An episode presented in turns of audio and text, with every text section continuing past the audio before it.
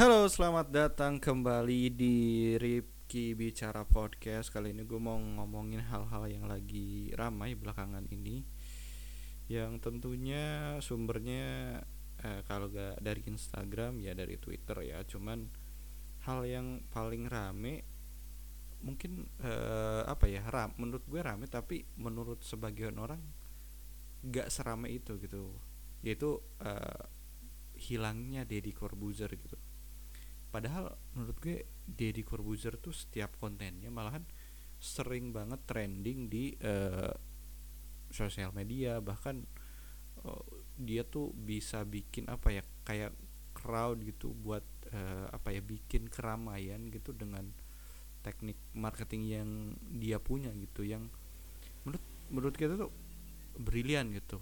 Kayak misalkan soal perseteruan dia sama Ivan Gunawan yang soal baliho itu sempat ramai juga tuh.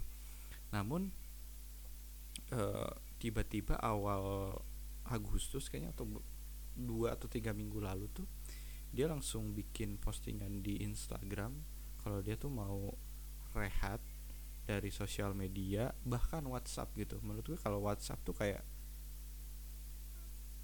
itu kan lebih ke personal ini ya messenger gitu berarti kalau misalkan dia rehat juga dari WhatsApp berarti dia kayak ya udah gue mau ngilang aja jangan hubungin gue lah intinya kayak gitu.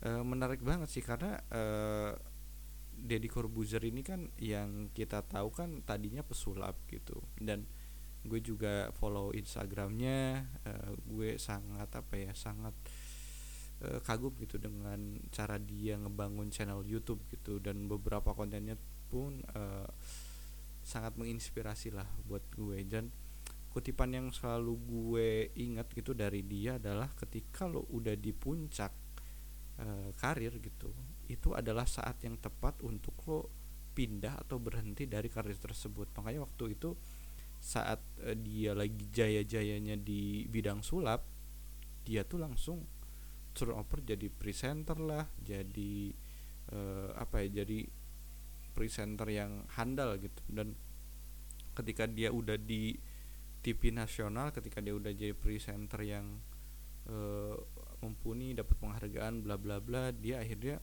turnover juga invasi ke uh, YouTube juga gitu. Bahkan YouTube-nya sekarang jadi salah satu media podcast paling uh, dipercaya lah gitu. Bahkan sama aparat-aparat pemerintah gitu. Dan untuk orang-orang yang viral. Jadi semua tuh uh, welcome tuh buat ngasih sudut pandang di podcastnya Om Deddy Corbuzier. Dan uh, selain apa ya selain yang apa ya yang membuat dia terkenal itu sudut pandang dia sih terhadap sesuatu kan. Bahkan dari sesuatu yang apa ya menurut gue biasa aja tapi ketika dia yang ngomong tuh kayak oh benar juga ya kayak gitu. Dan uh, menurut gue itu sesuatu yang hebat gitu. Bahkan uh, yang apa ya yang menurut gue biasa aja gitu dia bisa mengemasnya tuh ah kok bisa ya kepikiran kayak gitu? Dan uh, kalau masalah soal Deddy Corbuzier ini menurut gue agak kaget gitu gak serame yang lain. Mungkin isu yang lain tuh lebih rame gitu dari dari perginya dia dari sosial media. Tapi kalau ngomongin sosial media juga gitu uh, selain yang soal Deddy Corbuzier gitu yang paling panas banget akhir-akhir ini adalah pernikahan Alvin Rizky Alvin apa gitu Alvin anaknya Ustadz Arifin Ilham.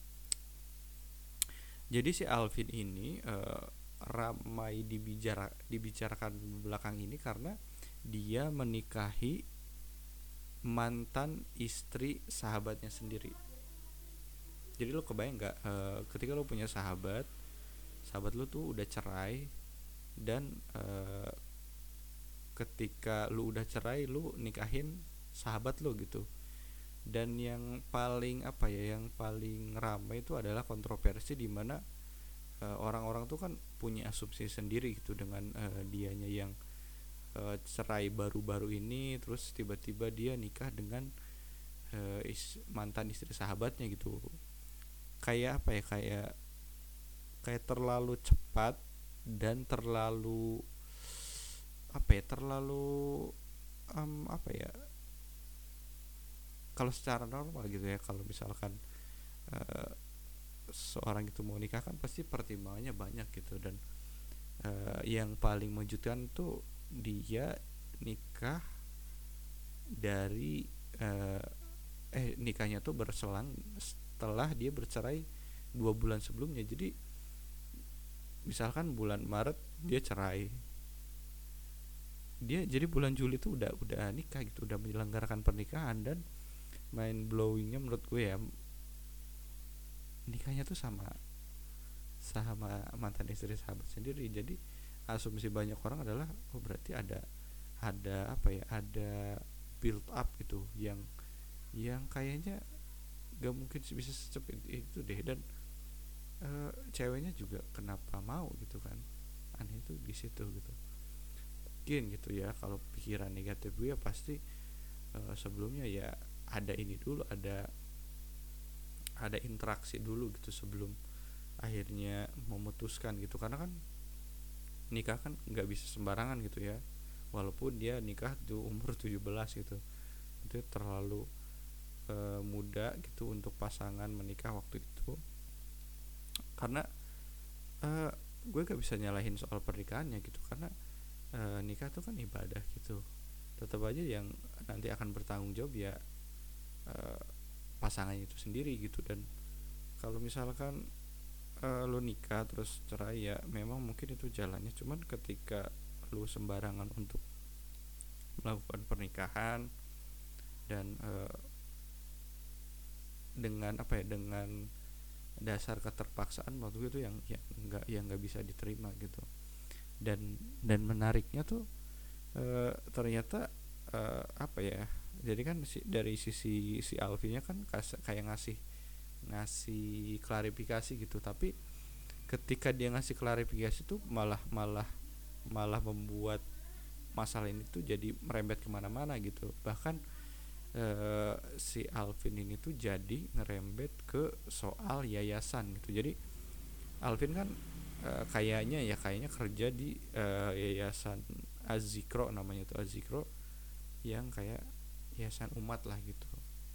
Dan ternyata banyak orang yang dari apa ya dari bidang itulah gitu dari dari sekeliling itu juga ngasih tanggapan dan ngasih, semakin ngasih tanggapan tuh makin memperjelas gitu. Kalau dia tuh ternyata kurang apa ya ya kurang profesional gitu buat menjalankan yayasan itu. Dan kalau ngomongin soal gak apa ya gak profesional gitu banyak banget gitu yang hal hal yang di Indonesia terjadi gitu. Yang yang kayak gini-gini nih. Bahkan saking apa ya kalau misalkan disebut gak profesional tuh ibaratkan netizen yang uh, apa ya yang kayak apa ya tukang ngatur keputusan inilah keputusan kreator gitu atau keputusan orang lain yang ada di media gitu. Salah satunya tuh Gita Savitri gitu. Jadi Gita Savitri ini adalah eh, tadinya tuh mahasiswa gitu youtuber lah kalau sekarang youtuber yang stay di Jerman terus eh, dia tuh terkenal dengan apa ya dengan intelektualnya gitu dengan dia tuh selalu ngasih opini-opini sudut-sudut pandang yang wah bener banget tuh bener banget tuh salut salut sama gini. Jadi kayak ya youtuber uh, motivasi atau daily lab tapi kehidupan dia di Jerman gitu. Jadi uh, kemarin tuh terbit artikel di mana uh, Gita Savitri sama suaminya itu memutuskan untuk child free gitu. Jadi child free, child free ini artinya dia memutuskan untuk tidak tidak akan memutuskan untuk tidak punya anak gitu. Dan ini tuh jadi kontroversi banget di netizen Indonesia gitu. Kontroversinya kenapa? Karena e, di satu sisi ada orang yang e, mendukung dengan cara ya udah sih itu keputusan hidup orang lain lu gak usah ikut campur lah. Tapi di sisi lain adalah e, banyak orang yang menentang karena bukan lebih ke ngurusin orang lain gitu. Tapi karena karena ketika seseorang punya pengikut gitu punya pengikut otomatis uh, itu bakal mempengaruhi pengikutnya juga gitu lu punya pengikut berapa ratus ribu atau sejuta atau berapa dengan statement lo dengan uh, apa ya dengan keputusan hidup lo itu bisa menjadi tidak sadar ya menjadi contoh gitu buat orang-orang melakukan yang hal yang sama gitu. Makanya dari sudut pandang yang kontra mereka tuh lebih mengkritisi tentang uh, itunya gitu. Karena uh, nikah kan dasarnya untuk apa ya selain untuk ibadah ya untuk uh, memperpanjang keturunan manusia gitu. Tapi mungkin ya gitu kalau misalkan bisa dilihat dari sudut pandang uh, Gita Safitrinya sendiri gitu. Karena dia tuh uh, tinggal di Jerman gitu di mana uh, mereka tuh lebih apa ya lebih terbuka gitu dengan isu LGBT dengan uh, isu tidak mengganggu satu sama lain gitu dengan uh, pokoknya isu-isu yang apa ya yang yang mendobrak gitu yang yang dulu tuh tidak pernah terpikirkan gitu dengan pernyataan-pernyataan seperti ini. Makanya uh, child ini rame gitu bahkan di Twitter tuh sempet uh, trending dan di TikTok juga sama. Cukup cukup ini sih cukup berpengaruh menurut gue apalagi untuk masyarakat Indonesia. Uh, tapi mungkin ya itu aja update di 18 Agustus ini untuk isu-isu selanjutnya nanti bakal gue update lagi di tanggal-tanggal yang lain-lain. Oke. Okay. terima kasih yang udah mendengarkan. Tetap jaga kesehatan dan bye bye